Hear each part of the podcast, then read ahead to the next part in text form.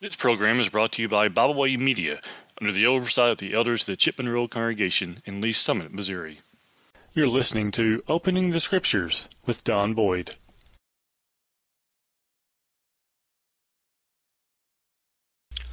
Welcome to the program. This is Don Boyd. Welcome to Opening the Scriptures. We're going to continue our studies today in Romans chapter 12. And we're going to begin in verse 13. We've been looking at Christian characteristics, and we're going to continue in doing that in verse 13. Romans 12:13 says, "Distributing to the necessity of saints, given to hospitality." The word distributing there comes from the Greek word koinoneo.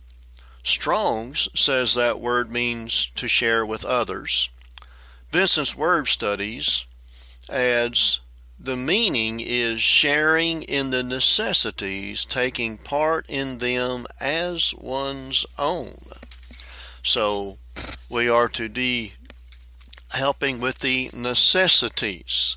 Necessity from the Greek word kreia, which means, according to Thayer, necessity or need. We're to be helping one another in the needs that we have. And the needs there of the saints. You think about the needs of the saints. In Acts 4 34 and 35, Acts 4 34 and 35, it says, Neither was there any among them that lacked, for as many as were possessors of lands or houses sold them and brought the prices of the things that were sold, and laid them down at the apostles' feet, and distribution was made unto every man according as he had need. Now you have to go back and remember what we're looking at here. The day of Pentecost had just occurred back in Acts chapter 2, and also 50 days prior to that was the Passover. So people would be traveling, Jews would be traveling from all over the world to come to that area, and they would bring supplies for the Passover, and then instead of going back the long distances they would be traveling, they would bring enough supplies or money to buy the supplies that were needed to so that they could stay there for the Passover and then the Feast of Pentecost that was upcoming. Well, whenever the church began there in Acts chapter 2, there were those who stayed around and they would run out of money, they may run out of supplies or whatever, so there were those who were in need. And here we have what was being done to help those that were in need until they were ready to return back to their homes, and then anyone else as well that might have needed some kind of assistance. All right, back there in verse 13 it says distributing to the necessity of saints and it says given to hospitality. The word given is from the greek word dioko. The fifth definition that thayer gives of that is this metaphorically to pursue to seek after eagerly earnestly endeavor to acquire. Vincent's word studies adds literally pursuing hospitality.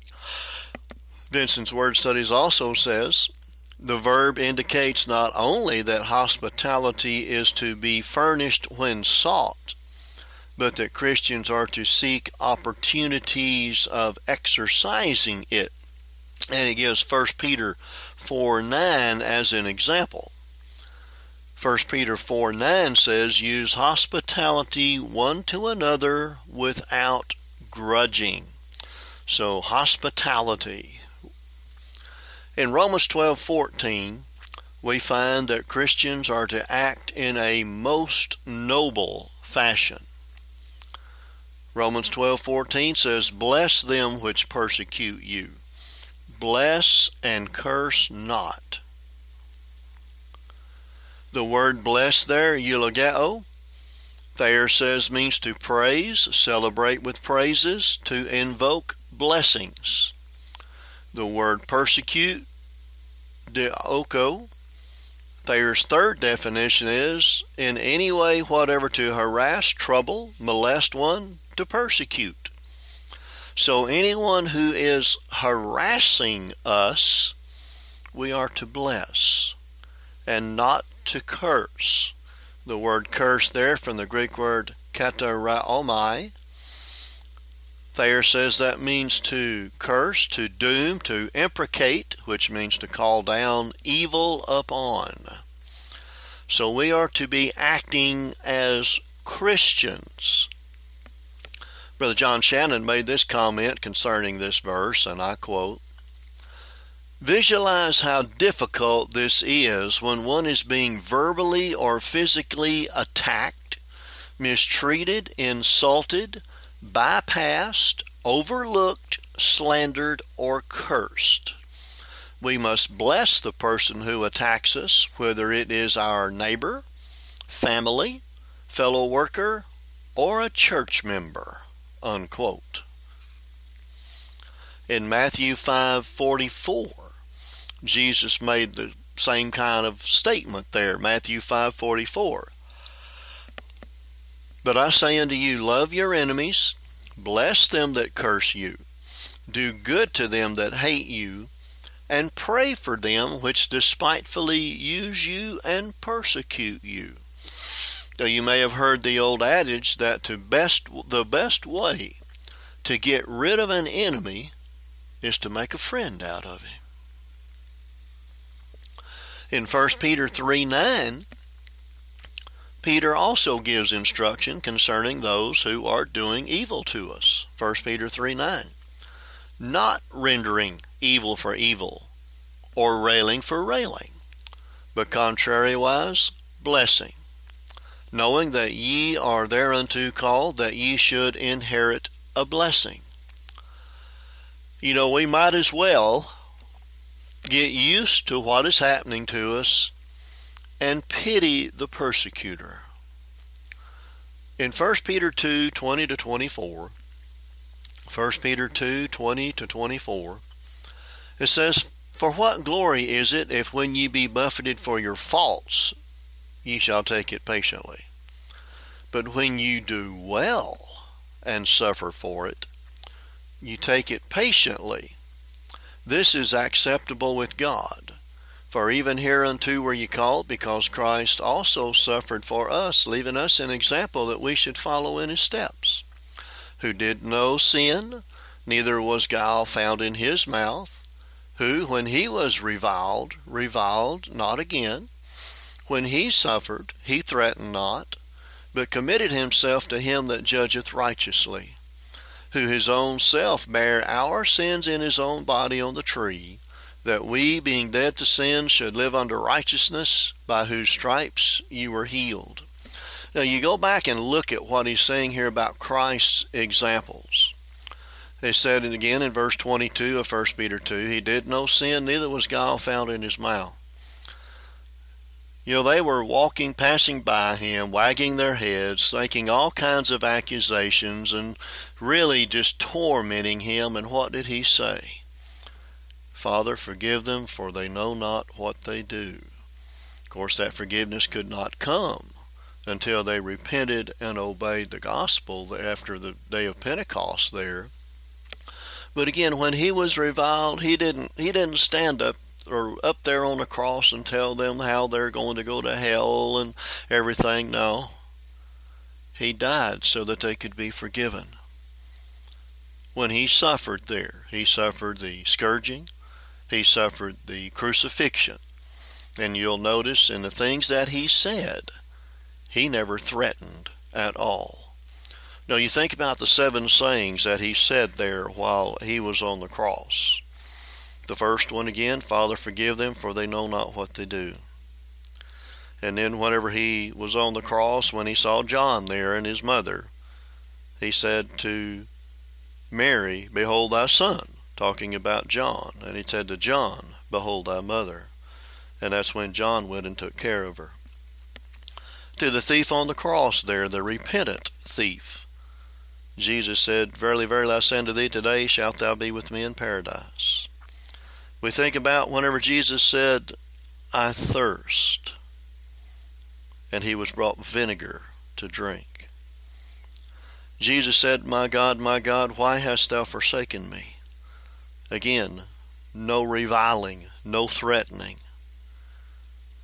And then he said, It is finished. And then the last statement, Father, into thy hands I commend my spirit. Jesus never threatened.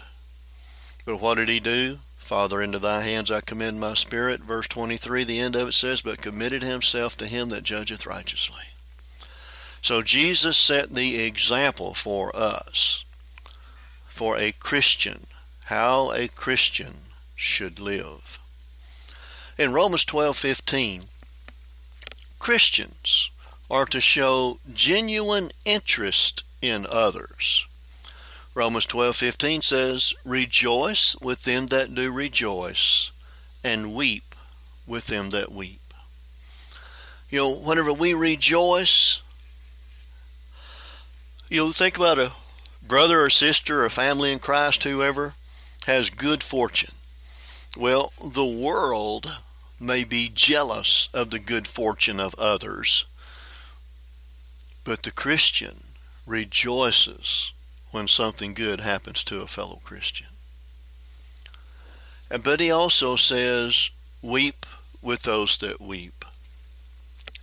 A Christian will draw near to a person that is experiencing some kind of trial, some kind of loss, some kind of suffering. And you know, we don't always have to say something. Sometimes it just takes being there. You know, you think about Job and his three friends. They came to comfort him. Of course, they wound up making accusations against him which were false accusations. But as long as they hadn't said anything, they could be comforting there to Job. And Job said that later. Why didn't you just keep your mouth shut? Every Christian, Romans 12:16 says, every Christian should seek harmony with his or her brethren. Romans 12:16 says, Be of the same mind one toward another. Mind not high things, but condescend to men of low estate. Be not wise in your own conceits. You know, be of the same mind one toward another is not talking about doctrinal belief. We are to consider others better than ourselves. You know, whenever we are prideful, whenever we are in conceit, our own conceits, we're not acting like a Christian. We're not acting like a child of God. We are to consider ourselves less than others. Brother Robert Taylor said this, and I quote, Paul is not so much urging unity of doctrinal belief here as he is urging tender ties of friendship, mutual helpfulness, and mutual joy or sorrow with the joyful and with the sufferers. Unquote.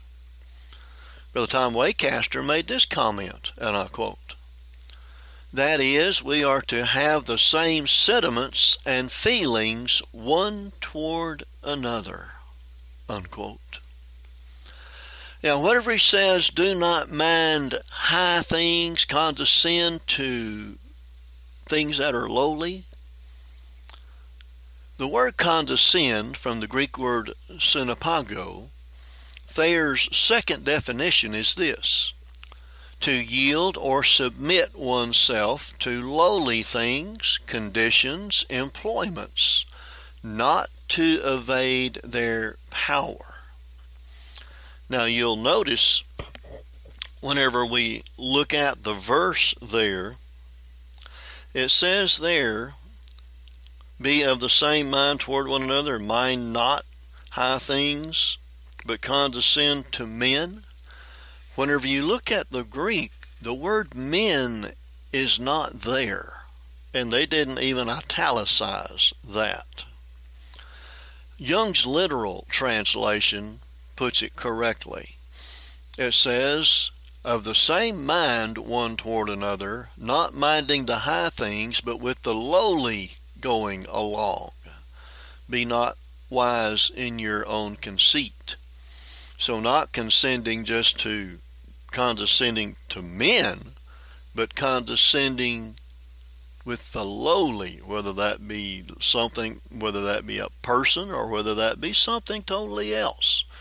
You think about lowly, maybe cleaning out a cow lot where you could be out there riding horses or whatever, you know, whatever it could be. And he says, Be not wise in your own conceits. The word wise from the Greek word phronimos. Their second definition of that word is this prudent, for example, mindful of one's interest. So be not mindful of your own interest. Vincent, uh, when you look at your own conceits, that's from the Greek word heauto, which Thayer defines as himself, herself, itself, themselves. In other words, me, me, me, me, me, me, me. Vincent's word studies says this in your own conceits, literally with yourselves in your own opinion. You know, whenever people look at opinions, whose opinion is better than anybody else's opinion? Well, of course, the one that stated the opinion, theirs is the most important opinion. No. Nobody's opinion is anybody is any better than anybody else's opinion. You see, what is condemned here is the desire to seek after those things the world considers important such as preeminence, honor, recognition. Look, look, look what I did. Look at me. That's what he's talking about here. A consequence of seeking honor is being wise in our own conceits. Christians are to be humble and not have a fondness of pride and putting ourselves on display. The one we are to put on display is Christ. In Romans 12:17, Christians are to have these two types of behavior. Romans 12:17. Recompense no man evil for evil, provide things honest in the sight of all men. Recompense no man evil for evil. That just means returning evil for evil. You do it unto me, I'm going to do it right back unto you. And you know that is a natural reaction of human beings, and it is forbidden by God. In James 1:20, James 1:20, James wrote, for the wrath of man worketh not the righteousness of God. Proverbs 15:18 Proverbs 15:18 states a wrathful man stirreth up strife but he that is slow to anger appeaseth strife. You ever known anybody who just liked to stir up trouble? Stir things up, stir the pot, get things going? In Proverbs 19:11. Proverbs 19:11 says the discretion of man deferreth his anger, and it is it is his glory to pass over a transgression. Because you see, if an injustice has been done against us, getting even puts us on the same level that they are on, makes us no better. And then he says at the end of the verse there, provide things honest in the sight of all men. The word provide from the Greek word pronoeo, Thayer defines as to perceive before, to foresee, to provide, think of beforehand. In other words, think about what you're going to do or say before you say or do it. Another way to put that may be engage brain before we commit the activity or before we open the mouth. Provide things honest, the Greek word kalos. Thayer says that word means beautiful, handsome, excellent, eminent, choice, surpassing, precious, useful, suitable, commendable, admirable. That is what we are to be doing. Reese Gareth wrote this, and I quote Christians are to be right in the sight of God, verse 2, but they are to give some forethought to how men will view their conduct so that they may avoid justifiable suspicion and criticism whether it is a Christian or a non Christian who will view or be affected by the behavior. Before the action is done, it is to be made the subject of previous thought as to how it will be interpreted. If the interpretation may be adverse, the behavior is to be avoided. Unquote. In Romans 12:18, if it is possible, the Christian is to live at peace with everyone. Romans 12:18. Paul wrote, If it be possible, as much as lieth in you, live peaceably with all men. Brother John Shannon made this comment, and I quote, However, it is not always possible. Some people in and out of the church are troublemakers, complainers, fighters, and just plain evil people that have no interest with living at peace with anyone. Unquote. Well, going back to the example that Jesus set for us, he was at peace with everyone around him. You see, he was at peace they were not at peace with him. They didn't like what he taught. They didn't like who he claimed to be. So they were not at peace with him, but he was at peace with them. And we can be at peace with them as well, even though they may not be at peace with us. You know, it's going to take a lot of self control in order to do the things that we've been commanded to do. Truth and obedience to God, though, cannot be sacrificed to have peace with others. Sometimes the Christian must suffer or sacrifice his or her own personal rights and preferences rather than to stir up trouble. In Romans 12:19 God will take vengeance on those that need it. Romans 12:19. Dearly beloved, avenge not yourselves, but rather give place unto wrath, for it is written, Vengeance is mine, I will repay, saith the Lord. That comment, that quote, comes from Deuteronomy 32:35, where God wrote through Moses, to me belongeth vengeance and recompense. Their foot shall slide in due time, for the day of their calamity is at hand. And the things that shall come upon them, make haste. So God is saying, I'll handle it. Don't you be concerned about it. In Hebrews 12, or excuse me, Hebrews 10, 30 and 31, It says there, For we know him that has said, Vengeance belongeth to me, I will recompense, saith the Lord. And again, the Lord shall judge his people.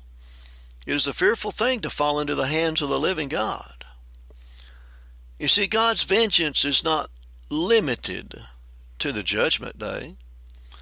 When we get into Romans 13, we're going to see that God uses the government to inflict judgment on the unlawful. But you go back and you think about this verse or these two verses here in Hebrews 10. God says, Vengeance belongeth to me, I will recompense. But then he also says, The Lord shall judge his people. If we try to take vengeance on others, God is going to judge us for that. And then he says, It is a fearful thing to fall into the hands of the living God. You ever tied that back to taking vengeance on others? It's a fearful thing to fall into the hands of the living God if we take vengeance on others. But it is also a fearful thing to fall into the hands of the living God of those who are persecuting us. We must let God be the one who takes the vengeance, not us. You know, there are three reasons that we must give place or give God's wrath. Let Him do the vengeance. Three reasons. Vengeance is God's prerogative. We're not the judge, we're not the jury to determine guilt and punishment. Secondly, we are to treat others with kindness, not wrath. And thirdly, to give in to vengeance is to be overcome with evil. And we have allowed evil to overcome us instead of us overcoming the evil. You know, David gave place to God to handle King Saul. In 1 Samuel 26 9 through 11, 1 Samuel 26, 9 through 11, David has the opportunity to kill Saul. Abishai, one of Joab's brothers there, that he'll do it. Well, David said to Abishai there in 1 Samuel 26, 9, Destroy him not, for who can stretch forth his hand against the Lord's anointed and be guiltless? David said, Furthermore, as the Lord liveth, the Lord shall smite him, or his day shall come to die, or he shall descend into battle and perish.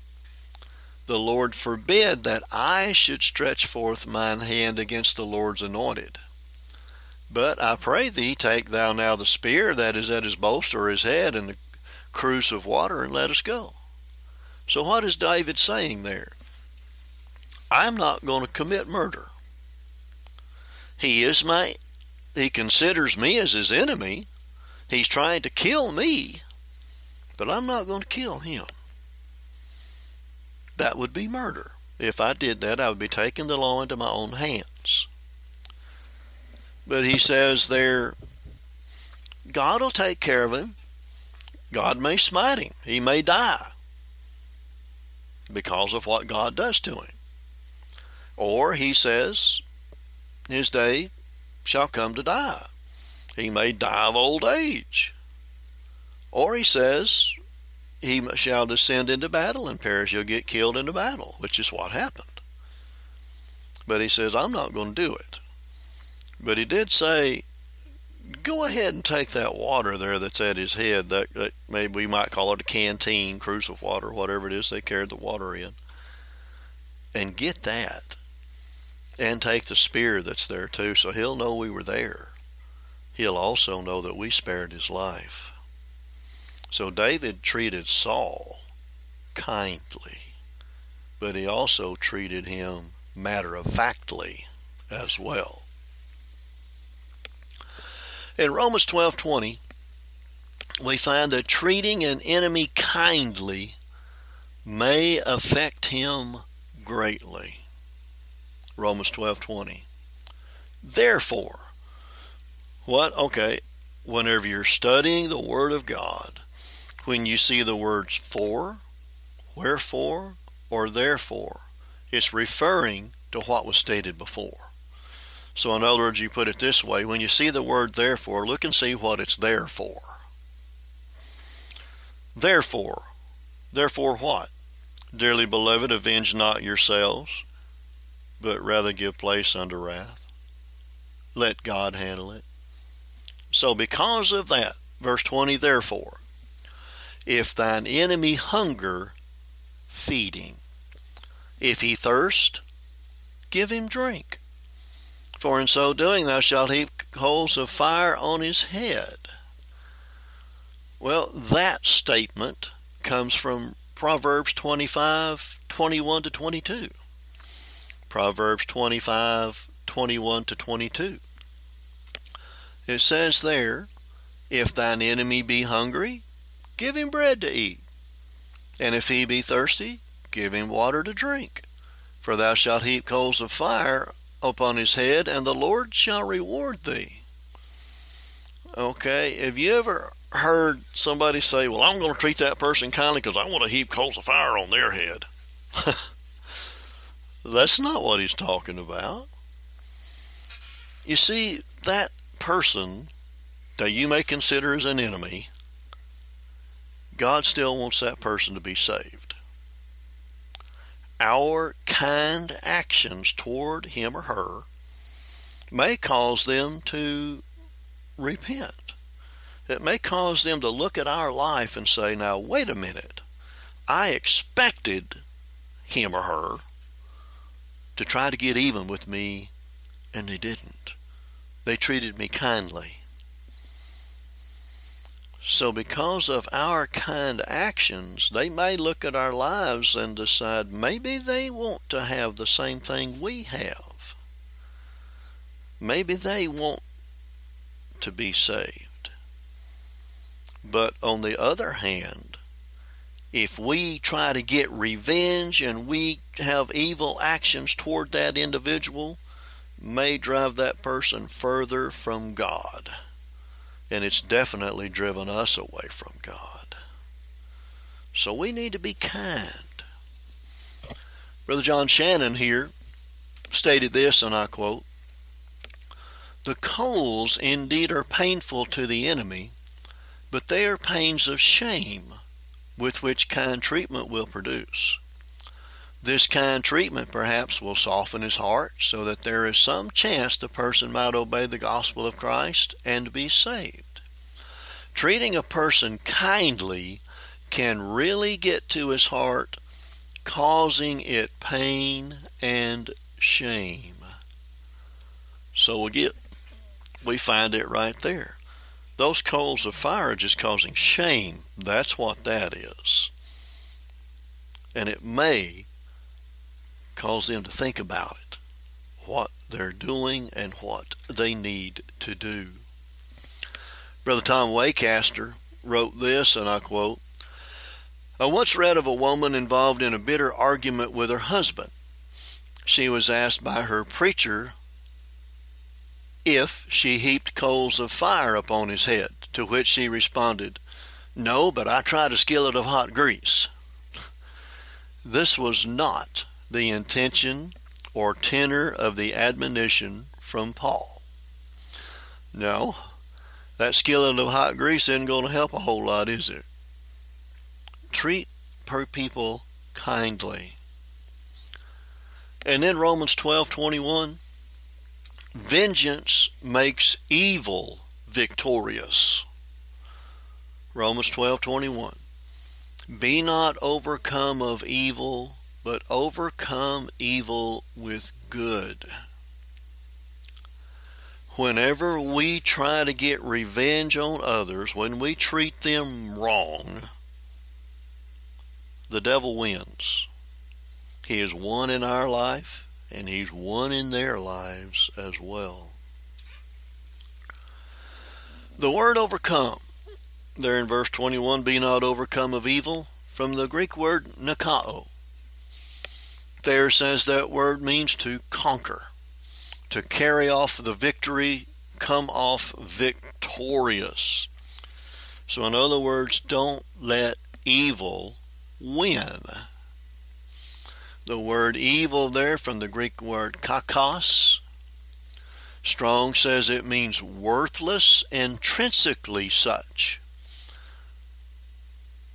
Subjectively, depraved, objectively, injurious. So if a Christian takes vengeance on somebody else, evil has won. Evil has conquered him or her. We must not let evil conquer us. We are to conquer evil with good. Vincent's Word Studies says of the phrase, be not overcome of evil, it is the present passive imperative of nikao, to conquer, which means this stop being conquered by the evil thing or man. Unquote. Stop being conquered. But overcome evil with good, the Greek word agathos.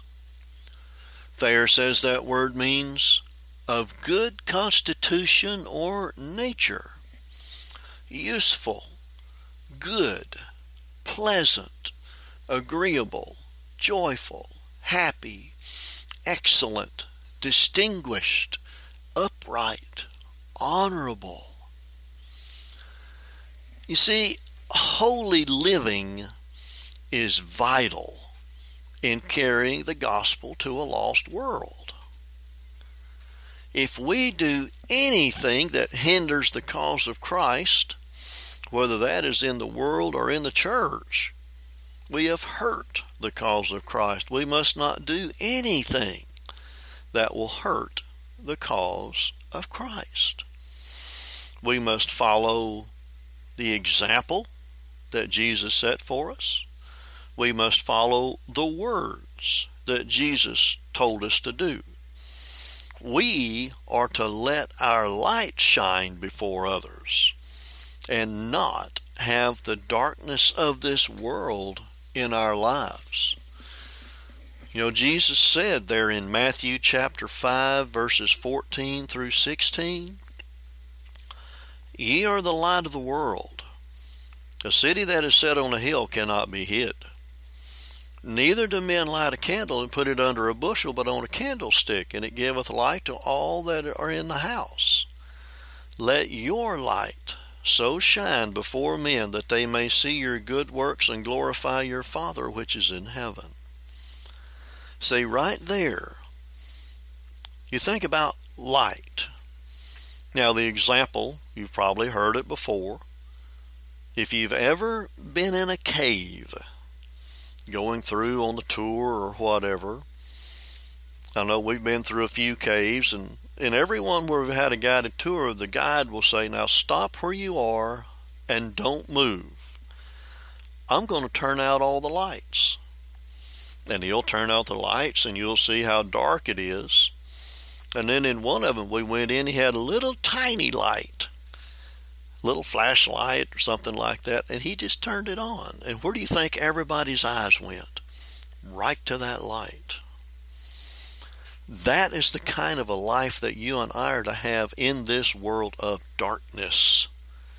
People should be able to look at your life and look at my life and see that we are different. There's something special about the way that we live. And then he says, A city that is set on a hill cannot be hid. I know whenever I was playing football in Blackwell, Texas, we played a little town called Fluvanna. And Fluvanna was on a hill. And I don't know how far it was from Blackwell to Fluvanna, but I know we were driving back, riding back on the bus. And the coach told us after we had gone several miles, turn around and look. So we turned around, looked out the window, and you could still see the lights of Fluvanna because it was situated on a hill. It could not be hidden. You see, our lights, our lives cannot be hidden. If we are the light, living in the light as we should be, 1 John 1 7, then our lives will show to others what they need to do. But if we are living in darkness, our lives are not hidden either. People will know.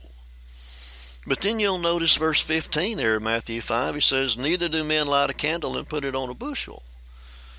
Yeah, I'm a Christian, but I'm not going to say anything. Somebody said something about about drinking. I'm not going to say anything. Somebody said something about playing the lottery. Oh, I'm not going to say anything against that. Somebody said something about somebody else. Oh, I'm not going to say anything. You know, we're not the hear no evil, see no evil, speak no evil people. We're the ones who, as it says there in Ephesians chapter 5, verse 11. Ephesians chapter 5, verse 11 where it says, and have no fellowship with the unfruitful works of darkness. Yeah, it does say that, but notice it also says, but rather reprove them. If we are letting our lights shine, then we will reprove evil. Do not hide our light. We should be like that candle that is put on a candlestick shining forth the light. And then he says, verse 16, Let your light so shine before men that they may see your good works and glorify your Father which is in heaven. People need to see that we're different. If they don't see that we're any different than anybody else, why would they want to become a Christian? Because they can look at our lives and say, well, you're not any different than Joe down the street or whoever. But we don't do or we don't let our light shine to glorify us. We let our light shine so that God the Father is glorified. And that's what we've looked at here from Romans chapter 12, verse 9, all the way down through verse 21. Whenever we live according to what these verses say, we are letting our lights shine. We are not living in darkness. We're living as God would have us to live. So let our light shine with our brethren and before those who are not children of God, so that they may want to become children of God.